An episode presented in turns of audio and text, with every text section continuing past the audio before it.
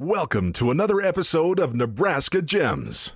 With our in depth interviews, we reveal the qualities that make the people that come from the good life who they are. In the stories you're about to hear, you'll get an understanding of why there is no place like Nebraska. And now, here's Mike Melby. In part one of my conversation with Tim Sheridan, you heard stories about the beginning of Tim's career and a crazy idea that he had back in 1991 that would eventually lead to the start of one of the biggest and baddest rock stations on the planet. In part two, we'll talk about some of the funniest bits Tim and the Animal ever did on The Blaze, some goofy morning show guests, and the career whiplash that comes from doing a morning show on a hard rock station to doing news on KFAB. Plus, some ghost hunting talk and how life is treating him today. Now, here's part two of my conversation with Tim Sheridan. Of all the guests you had on, one one of the funniest, I think, mainly because I, I heard how large the crowd was that showed up to see him was Gallagher. Yeah, yeah he It just was- recently passed, and and it of course made me think of that time. I don't know what year this is, like 2002, 2003. We're in the Omaha studio at this point. It's when the station is simulcasting on 93.3 The Dam and oh 104.1. 1041. That's a whole nother story right there. Yeah. I'm going to get to that. Oh, could we? Oh, that's, yeah, that's please. going to have to be how the station went when 1063 to 1041. It still pisses me off to this day. Uh, anyway, I digress, and I do that a lot. Ultimately, Gallagher comes into the station. He has a gig uh, later that day at uh, Civic or wh- whatever it was. So we're talking about like 2002, maybe 2003.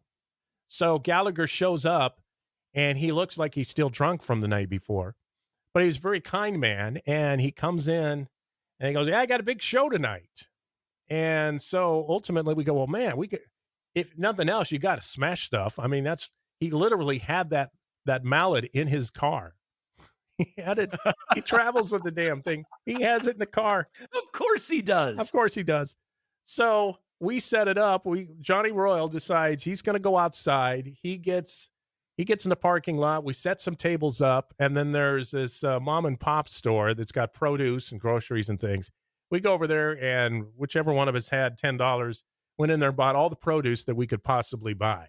We uh, we set up the remote mic, and then Johnny Royal and Gallagher go outside. Gallagher gets on top of the the damn van and jumps up and down on it to draw attention and dents it. And the guy's kind of like out of control. And then John and I are inside the studio, and Johnny Royal's out with Gallagher, and they set these things up on the table, and there's like a there's like a crowd of ten people there. It's just a massive crowd. So here's Gallagher doing his shtick. He's doing a show that he would be doing later that night. He's smashing these things on this table, and people literally just sat, you know, as close to it as possible and got just covered with all this produce. It was it was a surreal moment because he was a great guest, but it was a it's like it came out of nowhere. You couldn't have you couldn't possibly have had to set something like that up. It it just it just all happened naturally. It was pretty bizarre. the Blaze was a whopping 3,000 watts for four or five years. Well, it was uh, the 1063 frequency had been 3,000 watts for many, many years. And then in 1999, it finally is able to go 100,000 watts. This has been our lifelong dream.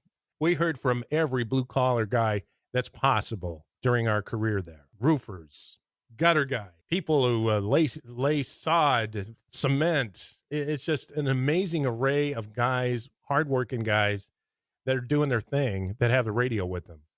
That was so awesome to be a part of their morning regimen. And so we were so excited we get this 100,000 watt station. Ultimately, again, at this time, I have moved to the Omaha studio and it's 106.3 The Blaze and 93.3 The Dam. And then at some point, it's it's decided that my 106.3 would be a great adult contemporary station and move the blaze to the old planet signal 1041 which is a much smaller signal i couldn't tell you exactly when that happened i want to say it was in early 2000 because our simulcast in the mornings was 1063 and 933 and then there was an overlap for a, a short period of time where our show was on 1041, 1063, and 93.3. And then they turned off the 1063 and had that become my 1063. And then our show was on 1041 and 93.3. Until 93.3, the dam was blown up in 2004. And then I moved back to the Lincoln studios in uh, March of 2004. Somewhere in, I want to say it was in 2000 that the station went from 100,000 watts to 38,000. And that was a kick in the gut. That was too bad. It really was. And then they they ultimately wind up moving KFRX over to 1063 and sell 1027 because of course it's all about the mighty dollar. There's so many things that happened over the 20 years of the station that I look back on. Some of it was awesome, some of it was not awesome, but that's true in a walk of life. The bus trips were always so fun. Do, Yeah. do you have a favorite bus trip? Ugh. Um, there, there were really some good ones, and it wasn't because I drank too much, because I never really drank at shows because you get dehydrated and you feel awful. There was a couple of Lollapaloozas there in Des Moines that were pretty, pretty intense, not because of alcohol. It was just because it was hot as hell. Probably the traveling Guns N' Roses Metallica tour. That one stands out because we gave away a trip to see Metallica and Guns N' Roses at Arrowhead and then in uh, Mile High Stadium in Denver. We have to take listeners back to meet the bands, right? And a lot of people think that meeting bands backstage is the coolest thing ever. Sometimes it really is the coolest thing ever. The bands are awesome, they meet the people, they act like they want to be there. Then there are times where the band doesn't want to be there. They act like they don't want to be there, and they act like you're intruding on their space when it was set up with their management for you to be there in the first place.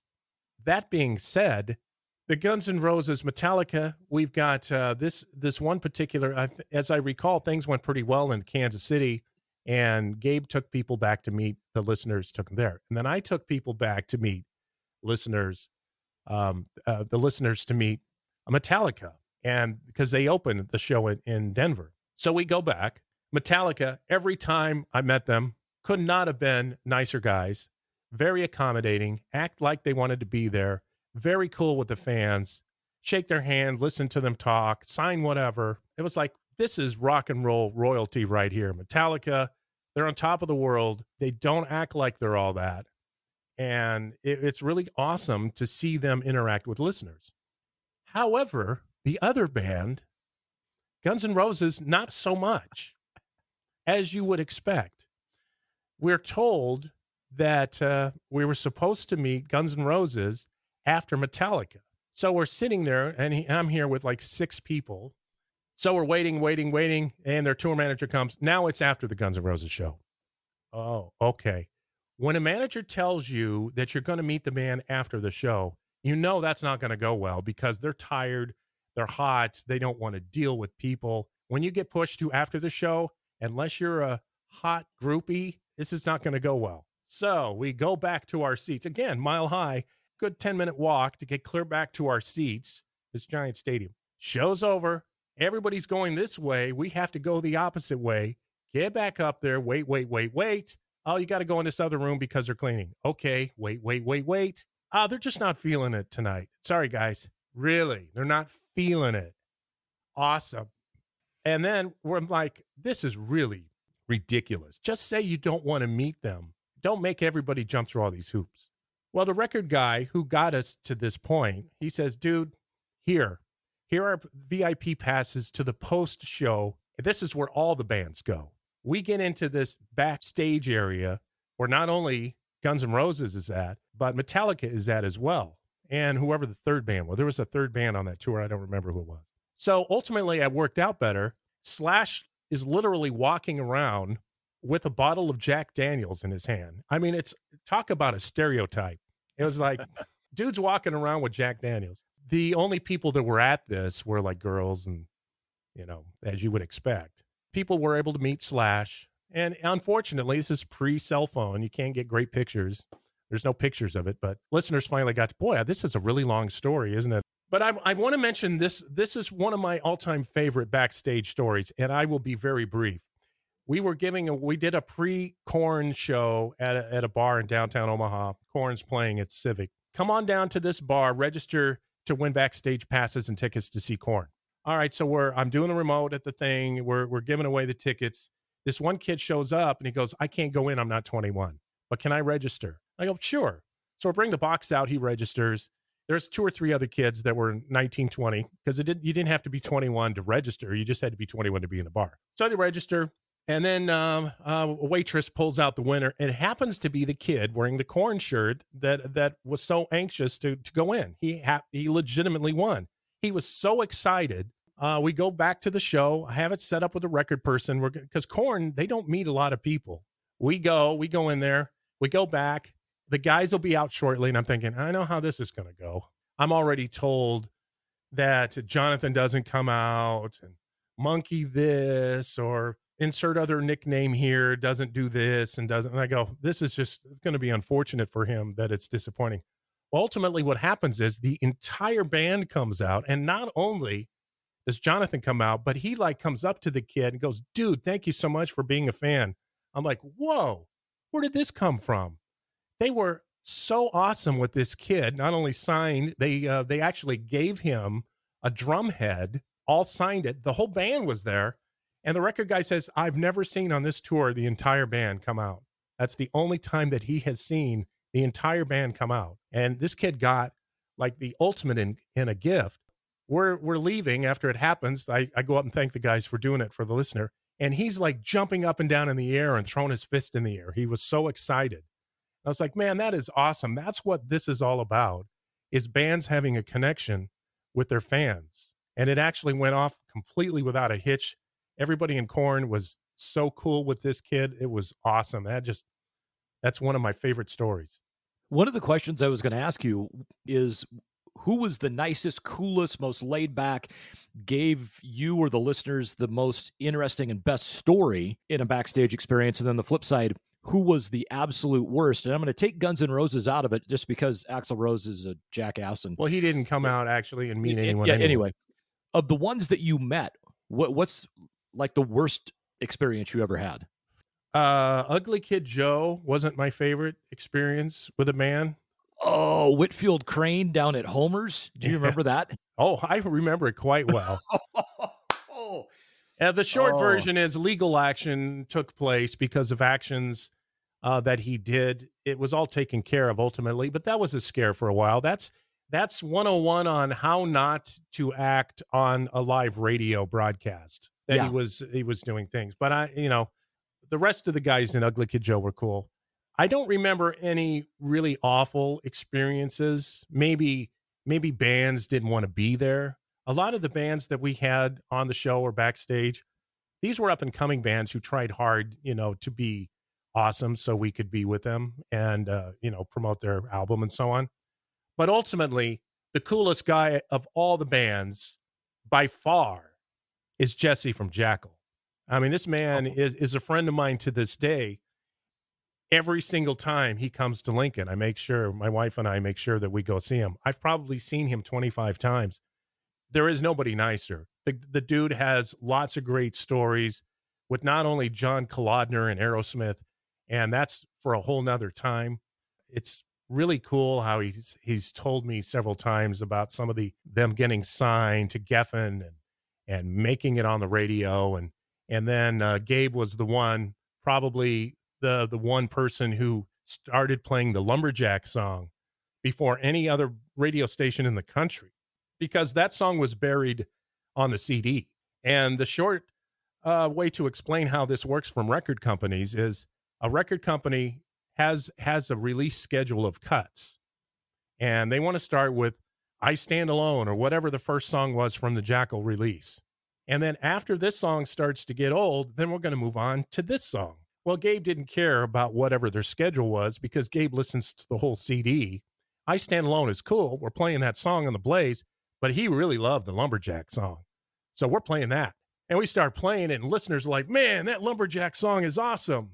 KIBZ is playing the Lumberjack way before anybody in the United States is playing this song. It's blowing up.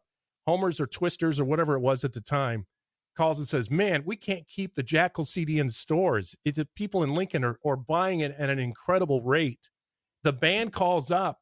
Jesse calls up, goes, "Dude, what are you guys doing?" we can't keep the CDs. No, actually, it was Tim. What are, what are you doing with the Jackyl CD? Tim. He was not only their lead singer, but their business manager. He's everything. And he's like, whatever you guys are doing, we're, we're at your disposal. You need a band, we come in. Well, we know how many times Jackyl has been in Lincoln because he's always thought of Lincoln as being his home away from home because he's so, the band was so well embraced from the beginning days that especially the lumberjack song. And Jesse has said many times that we were the first station, and Gabe and, and Jesse were close, and he was close with a lot of us at the station. It was, I was, he's he's my guy. If you're if you're gonna, in my 20 years of dealing with bands, Jesse's my guy. I would agree. Gabe was famous for that. Um, a band that we've mentioned already in this, this interview was Wildside, and "Looks Like Love" was the biggest single I think that we played locally, or the most popular. I mean, they had "Hang On Lucy" and uh, "So Far Away" and a couple others, but "Looks Like Love" was the one that was the most popular, had the most requests, etc. It was never released by Capitol Records. Yeah, the band came along, unfortunately, at the at the worst possible time. They time. come out right at the beginning of grunge, and nobody cared about the hair band sound that that band had. Unfortunately, as great as the band, if they would have come out two or three years earlier, they would have been huge. If they would have come out in 1990, 1989, that would have been great for them. But it just because it was well produced, it was a very popular CD, and it's very hard to find now if you can find it anywhere. And it, there was a lot of those bands that I felt bad for in 1992 that were just trying to get to get on, and then boom, and then everything's Pearl Jam, everything's Nirvana, everything is whatever. And I remember a, a quick show at the Ranch Bowl from Lillian Axe, and they were trying to hold on for dear life of relevance, you know, and they just couldn't because who's playing Lillian Axe in 1992? Well, K Rock in Omaha and KIBZ is playing it. At this time, this was another bad thing. Lincoln didn't really have a venue for us to put bands because the Grove was mostly doing local bands at this time. So we didn't have a place where we could just bring bring in a band anytime they wanted. If the record company called and says, "Yeah, Lillian Axe wants to come to town," the famous story is White Zombie wants to come into Lincoln we're going to route our way through Lincoln because KIBZ is playing playing the songs, and uh, it's a Wednesday, and we're trying to get White Zombie at the Royal Grove, and Tommy says, "No, that's amateur night." so, amateur night precluded having White Zombie play the Royal Grove. So it's like, well, if it had been Thursday or Tuesday, sure, but no, not amateur night. Sorry. Okay. That is so we'll, sad. We'll tell Rob Zombie you said no thanks. Uh, yeah. Yeah. There's a lot of frustrating stories like that that listeners never knew. What's the best concert you ever saw?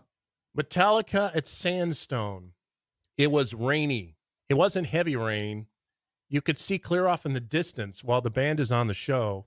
And there's a light rain. It was the middle of summer. It was hot. And you could just see the rain with the lights coming down it was just a perfect night. My wife and I both say that is probably the coolest show I've ever seen. And we had great seats for the Metallica show. So Metallica at Sandstone, whatever year that was, that was awesome. I've seen Rush a few times. I was able to get front row tickets to see ACDC in Minneapolis. This would have been about 1996, early 1997. To see ACDC in the front row, incredible legends. I was like, wow, your mouth is, I mean, you get jaded in this business, but you're watching legends at work here. And it's like, wow, they're larger than life. And then got a chance to meet them later after the show. And they're all like five foot two. it's like, wow. But man, they couldn't have been more accommodating. But that those shows come to mind. One of the shows that we all have attended, uh, numerous of his shows, Gary Hoey, yes, wound up recording WTFU for you guys. Where did the idea come from? I don't remember which one of us, John or I, said, Hey, cut us an intro. But he did. And it was like a mix of the national anthem and uh, his own jam. So we played that at the beginning of our show every day. It was like about a minute long. I yeah, I, I have to make one one little smartass comment. Um, I played that at the beginning of your show most days because you and John normally were not there at six o'clock. So No, of course we weren't. I was notoriously late. I'll be the first to admit, and I know John was frustrated with this, especially in the latter years. I was never on time. I was never on time. And any prep that I did, and I was listening to the Joe Scar podcast, and he was notorious for being early. He spent that man spent a lot of time doing show prep. The cool part of our show was I did no show prep, and John did the show prep, and he surprised me with all the stuff. So when I would laugh, it was because it was really funny. That's the first time hearing of it. 99% of the things John did on the show, I had no idea was coming. And we kept that formula all the way through the show that I never knew what was coming. He would find all of these 200 cats in a house stories and things like that. And I would just, the way he presented them to me was he literally was for 20 years, he was telling me these bits that, oh, by the way, we happen to be on the air. That's why I think the show worked because he told them in such an amazing way that I literally was laughing. There were times I was on the floor laughing so hard that was none of those, any of that laughing was not radio fake laugh. It was blowing me away with these amazing stories. Chicken in the Well comes to mind. Chicken in the Well. In the News Digest on page two, Okay. Where are we going? Cairo. We're going to Egypt. Cool. Ooh. Pyramids and Oh, uh, man, I watched a cool show last night on the pyramids too.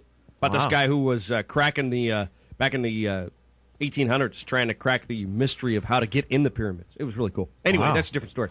But uh, there's this chicken. See, there's this chicken in in Cairo. Chickens are all over the place, but this particular chicken fell into a well. well, just like Bart Simpson. Yeah, just like Bart Simpson, except this well had water in it. Uh oh. Sixty feet down to that uh, to the water. Sixty feet down to just to hit the water. All right, that's a big, deep well. So the farmer says, "Well, I got to get my chicken out of there because that's money." You're gonna have to well sound effects here. Here, you do that. All you right. do that. So the eighteen. This is an eighteen-year-old kid. He's a farmer. This is his chicken. He's going to go in and get it back because his chicken over there, you know, that's some money. So you got to, you know, retrieve it. All And- right. And it, it looks like, he, as far as he can tell, it's still alive. That's probably going. It's probably at the bottom of the well right now, going.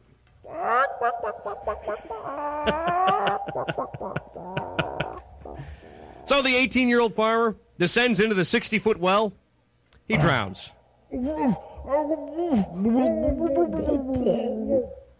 He drowns. Oh, that's awful. The undercurrent in the water pulled him down. You think, what is the disbelief in this story? Yeah, that's well. A guy died trying to save a chicken. That's kind of Well- sad, but Well, his, his sister said, I, I got to go in and save my, uh, this, I got to go in and, and save my brother. so she's going down in, into the well. She's being lowered down in the she's well. way going down in there. She oh. drowns. Oh my! That's two people died. That's horrible. One of his other brothers, Oh, no. he gets on the rope. no. He descends down in the well. He gets pulled under by the undercurrent. He drowns. Oh, this is three people now so far, kids. There's another brother. He says, I got to go in and save my family. My family's down there drowning at the bottom of the well. I'm going to be a hero. He gets to the bottom of the well. He drowns.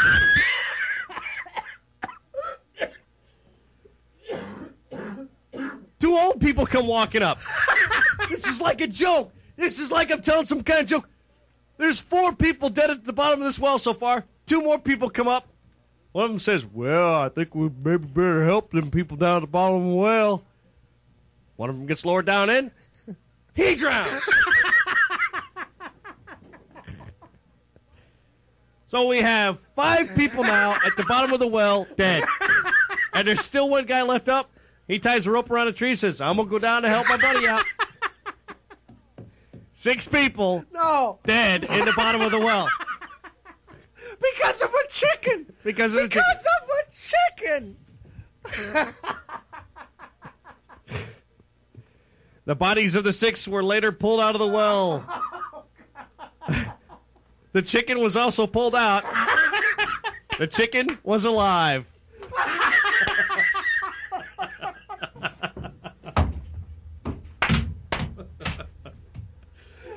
Six humans died to save a chicken. The chicken lived. The humans did not. Humans versus chicken. Chicken wins. Chicken wins. Who'd have thought it? That was one of the all time great stories. I had tears in my eyes. I mean, there were things out there that I knew we were going to talk about because it was so much in the news Yeah. that I knew it was going to come up. But how he presented it to me, I didn't know how he was going to do it.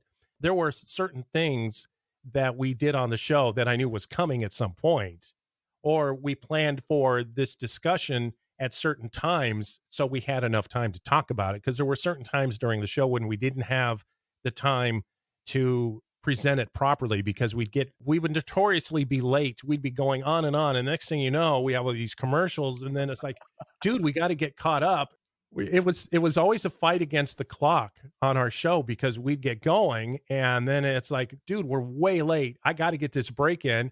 And then we talk for a minute and then i got another break in and just so we can get caught up.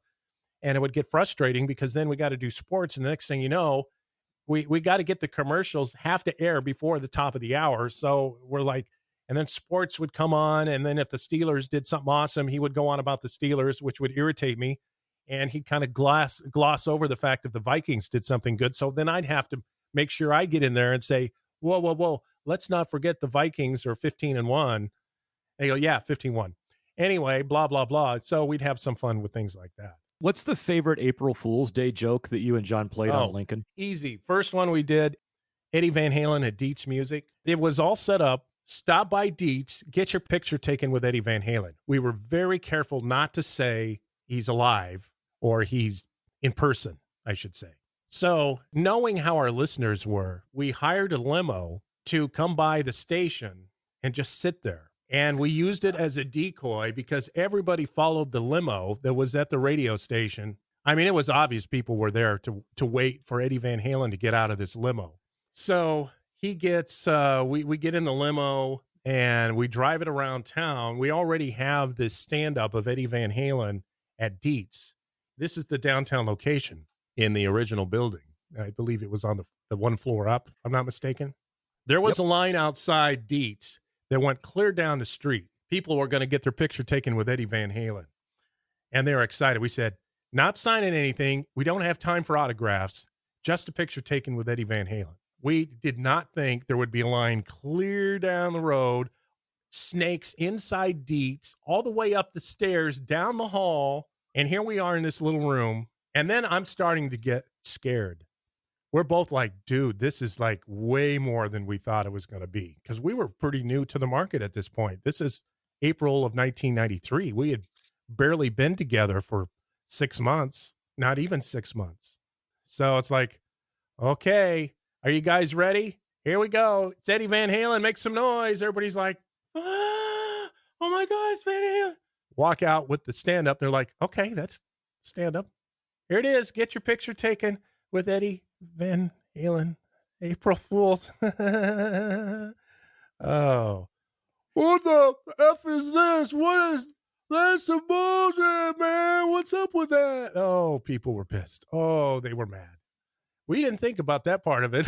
we thought, No. yeah, this is going to be funny. No, it wasn't so funny when you're standing outside for that long and people are leaving, go, blah, blah, blah. They effed us, man, because of uh, April Fools. To this day, we still hear about that. That was awesome. Um, I Yeah, thought it's awesome what- for, for you because you weren't standing in I line. wasn't there. But there were people that were that later on got over it. But they were there were some people pissed. I thought, oh God, I hope we don't have a problem here at Dietz because they'll never let us in the door again. Oh no, kid. Yeah, that could it could have Yeah, gone. it could have gone. It, south could- than yeah, it could have gone badly. But everybody like, oh, was April Fools. Okay, oh, that's funny. Then we always knew we would never top that. But then every April Fools, we were going to do something. Then we had free gas, and then we gave people pork and beans. And then the next year, yeah, free gas. And they go, I'm not going to fall for it. We literally did give away free gas. So people were so leery of us doing pork and beans that we literally did tell people, well, free gas here. Here's uh, 10 gallons of gas. And they were filling up. By the time everybody got word that it literally was gasoline, and we were done because it was from like seven to nine or whatever. Who is your favorite current musical artist, and who's your all-time favorite? Well, I would say that's a tough one.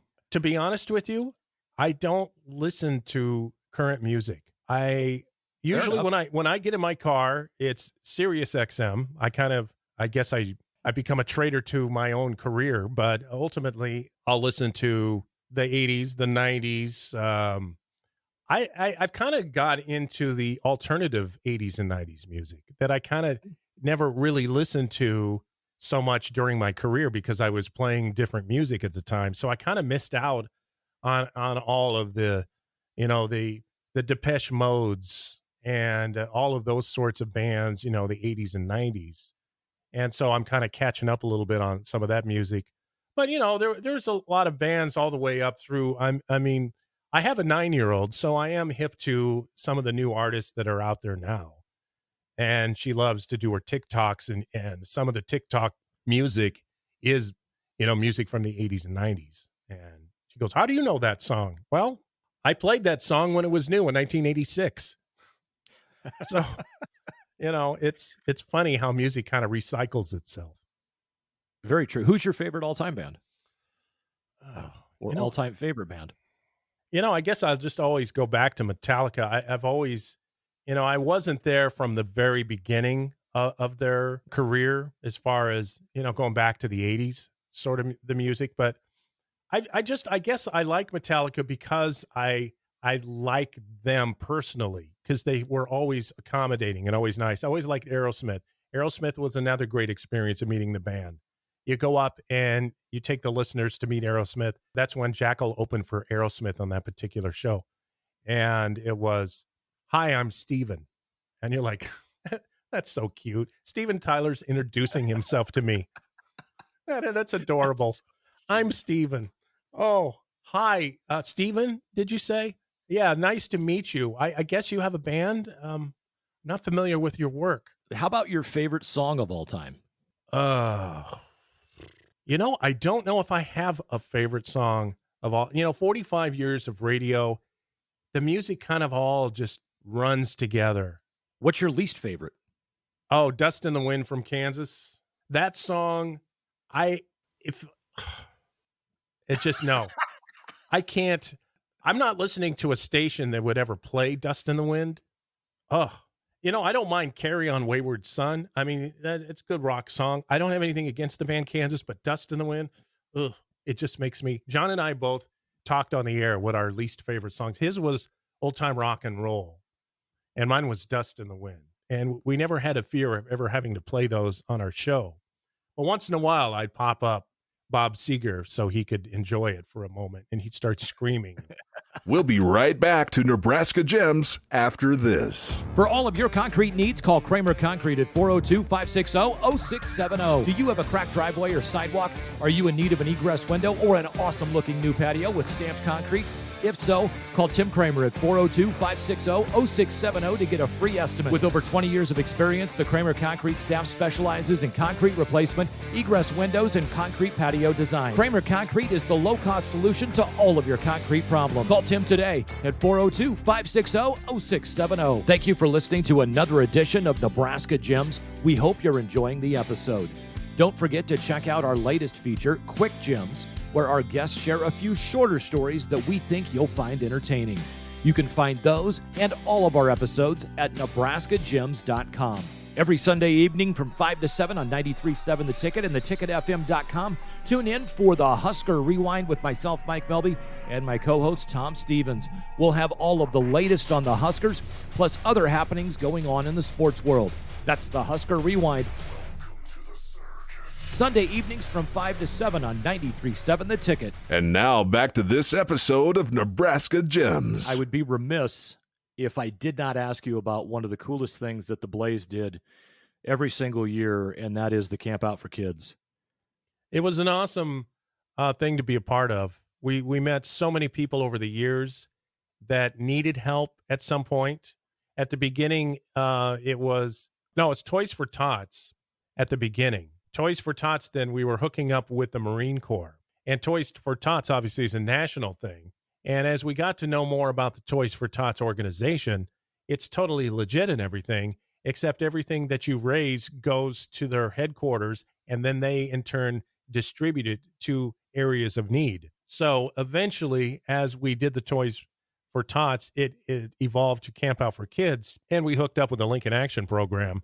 And everything that we raised, every dollar and every donation went to Lincoln and Lancaster County. Everybody was a lot more on board with it that way. So we knew that everything we were doing was local. And it was a great organization to work with. So they always had representatives with us. But this was after several years of doing Toys for Tots with the Marines. And then and then it evolved. So we're in front of NBC for years, like two years. And then we move over to 27th and uh, Cornhusker area. The uh, was it? Um, let's see, Super Saver, Home Depot Wal- area, Yeah, Walmart. then Walmart. Superior. right? And then one year, we at the last minute, we were going to do it at a convenience store somewhere in South Lincoln, and at the last minute, it was like we can't set up our tent that close to fuel pumps, which is probably a good idea in retrospect. So- yes. They didn't have enough room for that, so we ended up moving it to the Hy-Vee. Uh, was at 14th Street. After that, I think we went back to the other locations. But ultimately, this thing started. John and I sitting at a table at 13th and O with a Blaze banner in front of it, and we couldn't, we couldn't, we couldn't get any publicity at all from the paper. It's like they we didn't exist. We weren't trying to do it for ourselves. Obviously, we wanted people to be aware of it. Outside of our show, we wanted people to be aware that we were there so people knew where to donate. So it was very frustrating in those early years to get enough of the uh, publicity that we thought that it deserved to help raise money for not only the Lincoln Action Program, but the, the Lancaster County. But, you know, fast forward, then we end up in these giant heated tents there at 27th. And, and it was, and then by this time, we're getting help from Bobby from Pears. He's bringing in, um, he's reuniting his crew and he's bringing all the Pears burgers down to our campout site. This was years after Pears had closed. You're able to get your uh, favorite Pears burgers once again. Rhythm and Blues for me, the blue cheese, uh, the Jiffy burgers, and he, they were doing all of it. And it was great to have. And the people were excited, like, Peel Pears burgers. Oh my God, I am in. And people would come down. It was great. And all the money, 100% of it went to the uh, campout. So it, it was a great time to help out others. And we met a lot of people along the way that needed help at one point, and they were coming down there to uh, donate, uh, pay it forward, if you will. And one year, um, Vanilla Ice was in town. He was playing at the Grove. He came down to our camp out after the show, and somebody was passed out at the camp out. So Vanilla Ice signed his forehead. it's like those those memes that you see, but I saw it happen in real in real life. Vanilla Ice signs this guy's forehead and gets a picture taken with him. He's passed out. There's a picture of me with Vanilla Ice. It wasn't me, but whoever it was, that guy can say, "Hey, uh, there's a picture of me and Vanilla Ice is standing next to me while I'm passed out." Uh, Hed PE came down. They bought bicycles for the kids. So there was there was a lot of uh, Ron Jeremy, the adult film star, came down because he was in town with a, a traveling porn star. So here we had adult movie stars at our camp out for kids. Which of these things don't belong? So all of the years of doing the camp out for kids, there were a lot of adventures that took place, a lot of technical issues and so on, but it was all worth it. What's the most money you guys raised in a single year? Do you remember? That's in the 40s. That's pretty. One healthy. of one of our most successful one was I think we hit in in the low when it was all said and done low to mid 40s I think in our camp out and that was because uh, there was this Blaze listener who was uh, a very successful businessman that was a Blaze listener and he sold his company for seven or eight figures so he was able to come down and just buy all the guitars he could buy anything that he wanted and obviously all the money went to the camp out so it worked out really well uh, to have um, a listener that had done so well for himself. February, I think, of 2012. Uh, not your favorite month. Your career at the Blaze ends.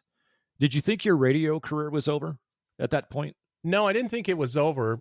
I knew it was going to be different though, because I was let go about, what was it, two weeks before the Blaze's 20th anniversary, which I thought was kind of weak. If they would have just come to me and said, dude, budget cuts, we're going to have to let you go, but we'll let you stay through the 20th anniversary show. And if I could have left on what would have sounded like my own terms, the company would have saved themselves a lot of hassle. But being blown out like I was at the last minute, all hell broke loose. And it was a very difficult time because people were pissed. I honestly felt like this time that I had died and I got to be at my funeral because my phone literally got so many voicemails and phone calls, it shut off. It was the most amazing thing I had ever seen. One of the, uh, in fact, it's one of your podcasts, John Chapo left uh, an amazing voicemail. He probably doesn't even remember this, but he left me an amazing voicemail about perseverance. Dude, I'm so sorry to hear that this happened. And I don't believe he said, dude, but I'm paraphrasing. But it was it was an awesome message from someone who I knew because we had him on the show a bunch of times that he took the time to leave me a message like that. It was awesome. And I heard from so many people that I I didn't know that well and some people that I didn't know at all that were giving me encouragement. So it was really it was really uh, an amazing time, but at the same time my wife was pregnant. And so it's a very scary time. You're like, what the hell am I going to do? I only know radio. Well, lo and behold, Lester St. James was working in Omaha at the time and that's when 96 one the uh, brew was going. He goes, Hey, I, I only have part time, but you want to come up and do some time at 96 one the brew. So then I started working there. That's in the same building as KFAB. And I knew Gary Sadlemyer already from um, many different meetings. Didn't know him real well, but uh, Gary and I became friends while I was at the brew. And then they changed the format on 96.1 The Brew to uh, 96.1 Kiss FM. Gary says, Hey, you want to do news? I go, News on KFAB? Seriously? Sure. That sounds fun. So I went from morning show on the Blaze to doing morning news on KFAB. You talk about a uh, whiplash in your career. That was interesting. You know, the funny thing about that was the bumper music that KFAB used was the music that the Blaze played. they, they, they used Godsmack, they used Korn, they used a lot of the 90s rock music as intro beds to segments. I go, wow, what what kind of bizarre world am I in? That they'd come back from a commercial break and there'd be like I stand alone or or whatever the the song would be and I go wow. But I did morning news at KFAB and it's like I guess if you're going to do news at a radio station in the Midwest KFAB is the place to do it. I can't believe they had me do it to this day but I did. I just had to pronounce the people's names correctly because you I know, didn't know I, who the hell they were so then ultimately, the KFAB gig, uh, there's an opportunity to do mornings on KGOR, again, a legendary station. So I did mornings for a few years at KGOR and then again, budgets. So then um, currently, I'm now working for a, a company called Local Radio Networks. And this is a company that hires radio people from around the country. Joe Scar works at this company as well. And what you do is that you record voice tracks for radio stations around the country that are a part of the network. So I'm on a classic hits network that's uh, that has stations all over the country, or I'm I'm in a lot of different small markets, media markets around the country, and it's kind of fun. But I'm not on the air locally in the Lincoln Omaha area, but a lot of stations in Iowa, Minnesota, Kansas. I'm in Dodge City, Kansas. I'm in Nashville, Tennessee. I'm in a uh, uh, town in Oregon. Uh, there's a station in Cali. There's one down in southern Louisiana. There's one in Florida. There's one in West Virginia. There's Texas down in the Dallas area, not in Dallas itself, but close. So it's kind of interesting that you're doing these radio shows around the country and they submit their local liners and you read the liners about a street dance, you know, in Dodge City or a big event, a fundraiser. Now, a lot of the stations are doing their equivalent of Camp Out for Kids raising money for the for the less fortunate and things like that. So it's it's kind of an interesting job to have and I'm able to do that here in the comfort of my home. So my commute time is a good 3 to 5 seconds. We have a 1-year-old collie. She comes down and uh, hangs out with me in the studio. And so it's all good. I'm able to take uh, my daughter to school and my wife works from home some days a week. So it's great. I mean, things are great and I'm able to do that. And it's awesome to still be able to do radio for 45 years. Oh, no kidding. Now you are old. getting to the point where where retirement is, old. is probably you know retirement? you know I, I don't really need to retire because i can just do this. True. You know i it's it's not like it's a blue collar job where i'm i like tearing my body up every day as long as my voice still functions and some days better than others but ultimately i can just come downstairs knock out a show and then go back out and take uh take my daughter to school or pick her up and take her to she's in select softball so we got a lot of practices a lot of things like that it's great to be able to have that flexibility You know, doing a radio show at a radio station, I would never do that again.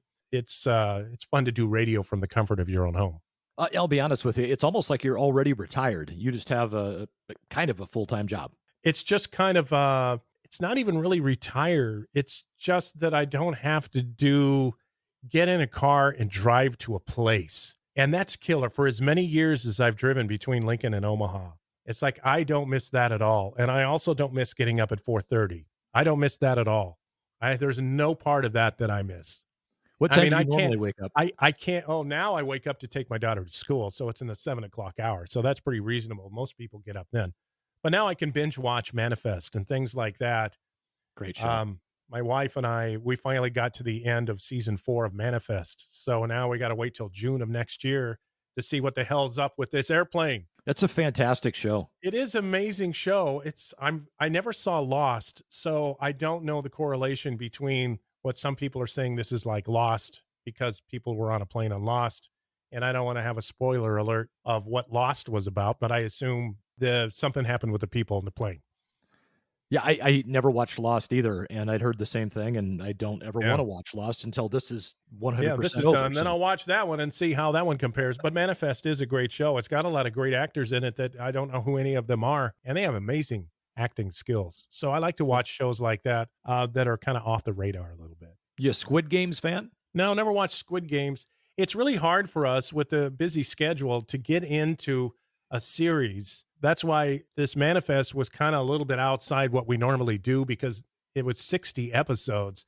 You really have to be careful when it's something that's current or you're going to hear the ending. And we didn't want to hear the ending of Manifest. We didn't know if it actually ended in November of this year, but it actually is part one of the two part ending. So the the next 10 episodes is in June of 2023. But we didn't know that until recently that because I didn't want somebody to go on Facebook and go, man, I can't believe they're all dead or or whatever, you know, you didn't want to, you, you didn't want to ruin it. You What- whatever- ruined it. You ruined it. You don't know. It's like they're all dead. Oh, that's what I think anyway. But I think that they're all going to end up being dead. But anyway, um, that's just one of the things that we get a chance to do. Now my wife has been locked up on watching those Christmas things on Hallmark, so I'm finding a lot of studio time down here, just messing around, doing things. I will give you a show to binge watch on Hulu. All right, Letterkenny. I, I've been Johnny Royal told me to watch that. I just haven't had a chance uh, to do that. They're so, 10 seasons in. It's about 65, 70 episodes. oh if man, you if you want, I promise you, they are awesome. And they're only like 22 to 25 minutes. well, but that's they did- good. when it's all said and done, the the legacy of Tim Sheridan. I mean, I talked about it in the open. I mean, you've been in radio for 45 years. That's astonishing because longevity in radio is it doesn't happen. People simply don't stay in the business for that length of time for every reason you've been let go from a job or decided to move on. It sucked or budget constraints or a new general manager has a different thought or a buddy that he's going to bring in to replace you. We're going in a new direction. That's a, that's another buzzword. We're going in a new direction. What what kind of direction is that? Is that a direction that's that's going backwards? Is it a direction that's completely unfounded from reality as we are now? No, it's just a it's a budget cut. Why don't you just say we're we're having to cut budgets?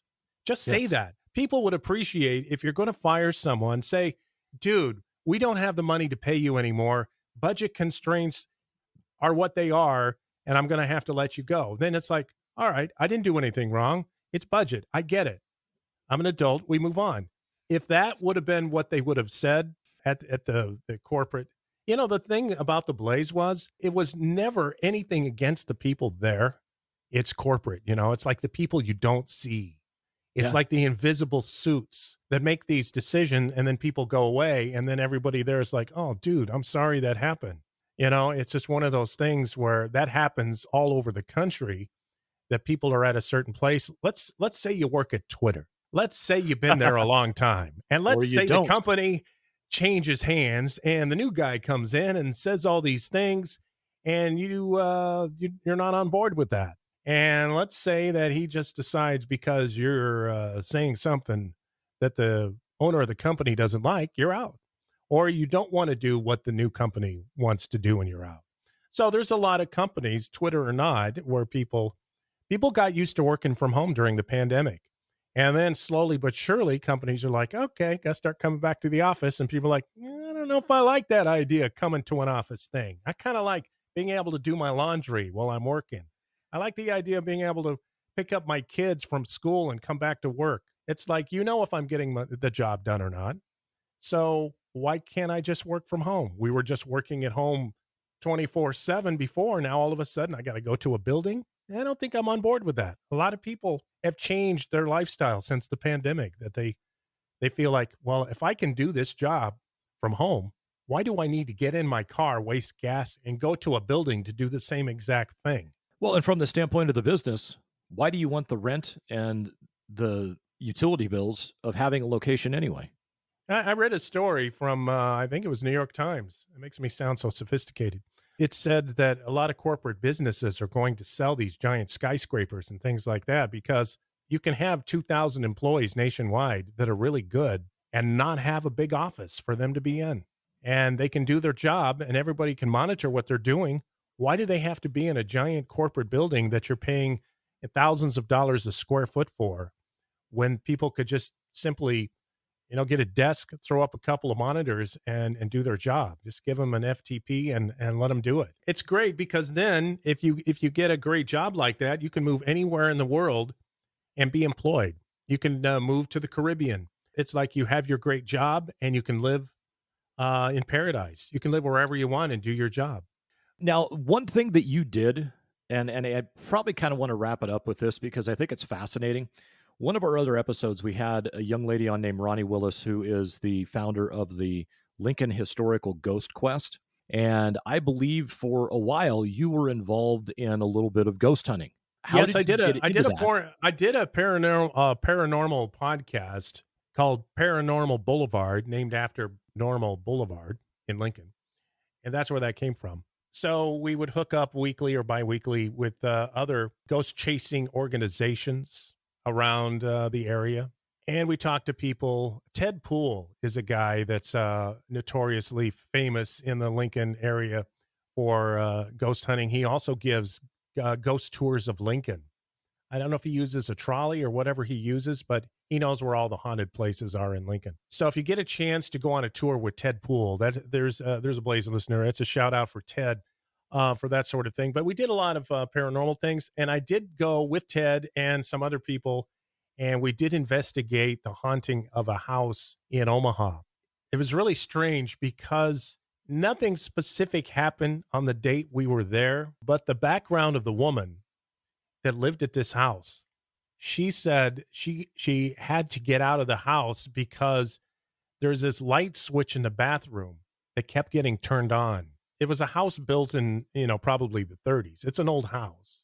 It was one of those hard when you flip the switch, it's one of those hard ones that goes you know, hard, it makes a noise. It's not the soft ones.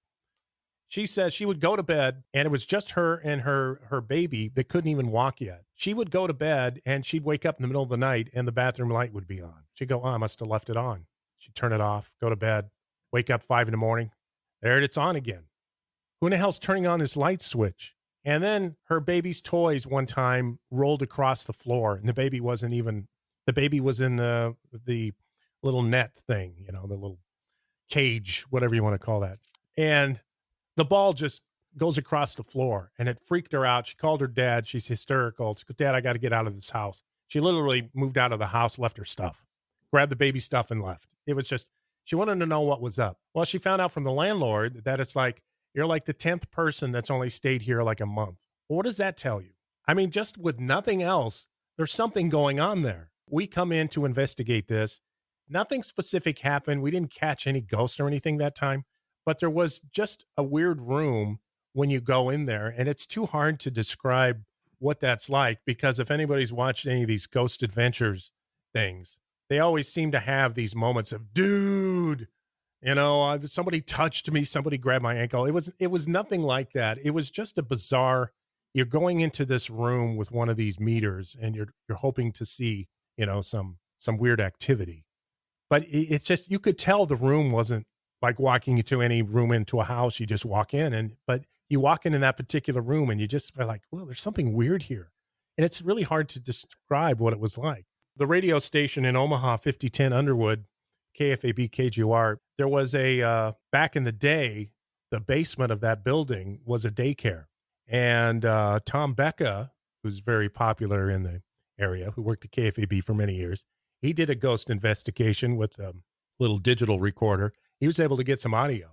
Really? So it's really when you hear the audio, people are going to just look at you and say, "I don't believe it," and that's fine. You can't convince of someone of that unless it happens to you. When it happens to you, then your life changes because you know there is a next level. When I lost my daughter in 2001, there were a couple events that happened to me that I'm 100% convinced there is another level because of the things that happen. And I don't want to go into that now because this turns into then a paranormal thing, but just trust me.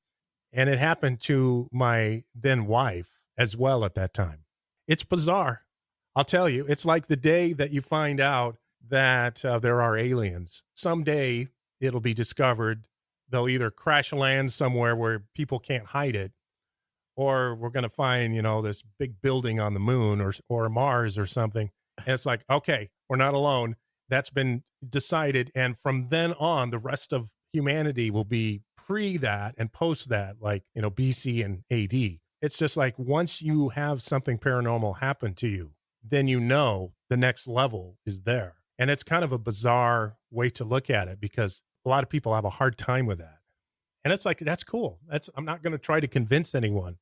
I just know what happened to me. Yes. yeah, I've actually had a couple of experiences that are a couple of steps yeah. on the other side of explainable. So. Right. It does. It's like some, not everybody has those, and some people do. And I know that since my friend Gay Baptiste passed away, if any of the people that I know that have passed away, if any of these people can get through, he's the man that can do it.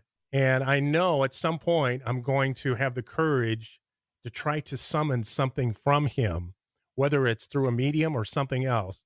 But if anybody can do it, he can do it. And, and I also just wanted to, you know, quick shout out to some of the people we lost along the way with the beginnings of the Blaze. I would be remiss if I didn't mention Ed Hunnicky yep. and uh, Nyla, two of the cornerstone of salespeople for the Blaze. They were right there at the beginning when the station started. And Nyla and I had many, many meetings together. Nyla was always trying very hard to have the Blaze be a part of the mainstream of Lincoln radio to get the respect from the media buyers. And it took a while, but eventually we got there. And we always knew if we ever get Runza on the air, because Runza was represented by an advertising agency, if we ever get Runza on the air, the Blazes made it. And one day she came in and told me she got Runza on the air. And that was when we knew the Blaze was legit. And Ed Hunnicky, though, what a hell of a guy he was. Yep. You know, part of the station. He had all the great uh, clients where the guys like to hang out, if you yeah, know what was, I mean. Uh, yes. Yes, I do. I went on a couple of sales calls with him. So. Yes. As it turns out, the very first job I ever had in my life was as a dishwasher busboy at Nickerson Farms on Highway 6. And we know what that turned into later on down the road. Talk about a transformation. Couple more, real quick, of these kind of short answer ones. What game show would you want to host all time game shows? I always thought Let's Make a Deal was awesome. I watched that as a kid. I've always thought Let's Make a Deal was cool because it was different every show. Sure, they had the three doors, they had the hot models and all that, but I thought let's make a deal is cool because just when you think when Jay comes down the aisle and he's got a box, and do you want the box or do you want the curtain? Nine times out of 10, the curtain's going to be a donkey in a stable and they just turn down, you know, a thousand dollar diamond ring or something. So you just never knew what was going to happen. And Monty Hall comes down to the throng of people and says, Who has a hard boiled egg in their purse? The first one that can show me a hard boiled egg gets to be on the. Sh-. And of course, all these women have eggs in their purses just in case. So that was the concept of that show. I thought was so awesome, and I think that it could be rebooted in in 2022 to you know take it to that next level, and that would be a with lot of you fun. As, with you as the host? Uh, you know, I just don't fancy myself um, on TV, but I would love watching it. I could be an executive producer and be okay with that. We'll give you that. Yeah. Who was the better Mick Malibu, Tim Sheridan or Tom Stevens? I believe both Micks were fine in their own era. I laughed out loud, literally. I've known Joe Scar since 1985. And until I listened to his podcast, I never knew that he was Chuck. What was it? Chuck Chuck Marquette. Marquette. Chuck Marquette. That made me laugh out loud for a, a good 30 seconds. Chuck Marquette and Mick Malibu should should host a show sometime because those two names, just for the announcer to say them alone, is 30 seconds. Chuck Marquette and Mick Malibu. That doesn't flow off your tongue at all. But I just thought that was awesome because if you do radio long enough, at some point you have to use a fake name. And at one point, I got forced into you have to change your name. This is when Mix 106 signed on. Every jock that was on the radio station have to have an MM name. So I go, well, if I have to have an MM name, I'm going to make it the most obnoxious name I could think of. So ultimately, with some help from people on the station, it came up with Mick Malibu. And I, you know, it sounds like somebody you would see on Magnum PI. He would be like, uh, you know, one of those guest stars that would show up, and Mick Malibu would be there with the detective, and we'd solve a case in Miami. But Tom Stevens, he came to me and said, dude, uh, you're done with Mick Malibu. Can I have it? And I go, dude, it's all yours. Knock it out. You know, take it to the next level. And so we both laughed about the Mick Malibu thing. In the world we live in today, it's all video conferencing, video calls. Have you ever done a Zoom call with no pants? No, I would not do that because at some point you have to stand up. We have done some FACs. We did a kind of a we did some Zoom FACs. John and I did here over the last. We did that during the pandemic because everybody's at home. So we thought, well, let's have some fun and do some reunited FACs on a Friday. So we got a bunch of people to join us on our um, Zoom, and we did some FACs and had some fun. Everybody had a drink, and but I believe I believe everyone was wearing pants, but we didn't do a pants check. What's your favorite holiday Christmas. coming up? Christmas is coming up. Uh, my mom always made sure, as kids, always had an awesome Christmas. She didn't make a lot of money raising three boys, but she always made sure we had a great Christmas. So that's always been a great holiday for me. That that's also why uh, it was always a soft spot in my heart that we did the camp out for kids. Tim, thank you so much for taking the time to share some stories. It's been a blast catching up. We may have to find a watering hole and, and have a beverage and catch up even more. From what I understand, there are several places that serve alcoholic beverages out this way. There's a Julio's that just moved, uh, that just opened just down the road. Talk about uh, an old memory from the Blaze. Oh, yeah. Uh, Julio's. That's uh, where um, the planet brought in. What band was that? See, here I digress once again. Their their hit was mm, mm, Remember that one in the nineties? Yes. Uh, Oh, I cannot remember who that uh, was. dummies, uh, um, crash test dummies. Crash Test Dummies, yes. Yes, they were at the radio station. That guy does have a deep voice. Mhm. Um, we tried to get him on the air, but he said, oh, "I don't think it'd be good if I came in here if I'm here for another station." We said, "We, we don't care about the other station. Just come on the Blaze and talk about going." Mm. Yeah, he didn't want to play along, but Damn. But they had a meet and greet at Julio's. And I, when Julio's opened up close to my house, I go, "This reminds me of the crash test dummies." Yeah, See, it my my whole life has come for full circle now. it has. Tesla at uh, you know playing at uh, cheerleaders, crash test dummies at Julio's, and now I'm in West Omaha, talking to people from my basement. Well, uh, I'll have you crawl out of the basement here sometime in the near future, and we'll Oh, go to Julio's. you. Helio's. That's good. I'm glad I don't work at the station that has the brown recluse spiders anymore. It's really Uh, good not to be there. Well, Tim, thank you so much for the time. Greatly, greatly appreciate it. This was fun, and have fun editing this thing down to a reasonable level. Good night, everybody. Thanks for listening, and we hope you enjoyed this episode of Nebraska Gems.